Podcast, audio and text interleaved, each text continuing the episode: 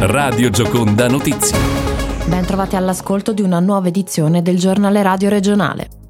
È in vigore da oggi fino alle 12 di sabato un'allerta arancione per vento forte, piogge e nevicate su tutto il territorio regionale ad eccezione di Trieste, che ha allerta gialla. Sono attese piogge intense in pianura e mareggiate a Lignano e Grado, oltre alle nevicate record in montagna, oltre i 1000-1300 metri sulle Alpi e 1300-1500 metri sulle prealpi. In vista di possibili danni, l'assessore regionale alla protezione civile Riccardo Riccardi, d'intesa con il governatore governatore Massimiliano Fedriga ha firmato un decreto dello stato di preallarme e uno di impegno di spesa di 700.000 euro per la copertura economica degli eventuali primi interventi di messa in sicurezza.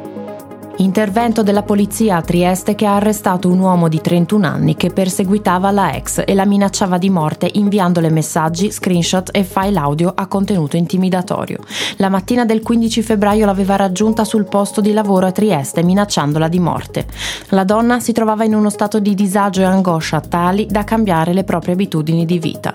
Dopo la denuncia formale alla questura, la polizia ha proseguito le indagini, acquisendo ulteriori file audio contenenti minacce a ulteriori condotte aggressive e intimidatorie nei confronti della donna. L'uomo è stato rintracciato il giorno successivo e nei suoi confronti è stato applicato l'arresto differito in flagranza entro 48 ore dal fatto, introdotto dal codice rosso.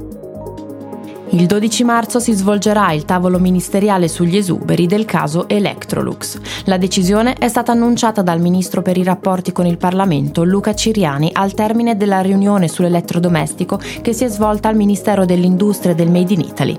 Durante il prossimo appuntamento si cercherà un accordo sui 181 posti a rischio per le sedi di Porcia e Pordenone. FIM, Fiome e Wilm hanno avanzato una richiesta congiunta al ministro Adolfo Urso chiedendo, oltre ai tavoli specifici per le aziende dell'elettrodomestico in crisi anche l'utilizzo della Golden Power per tutto il settore, ossia la riforma degli ammortizzatori sociali con la soppressione dei vincoli di durata e la riduzione dei costi. I contatti al 112 sono aumentati. Nel 2023 le richieste di aiuto sono state oltre 700.000, quasi 100.000 in più rispetto al 2022. L'assessore regionale alla sanità Riccardo Riccardi ha fatto il punto a Trieste, in una riunione in prefettura del gruppo di monitoraggio regionale sul 112 che comprende i quattro prefetti, i vigili del fuoco, i carabinieri e la capitaneria di porto.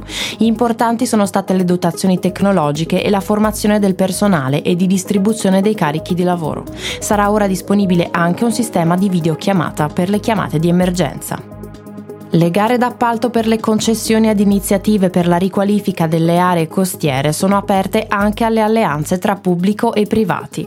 La novità è emersa a Roma nel corso di un incontro tra l'assessore regionale al demanio Sebastiano Callari e il ministro per gli affari regionali e le autonomie Roberto Calderoli.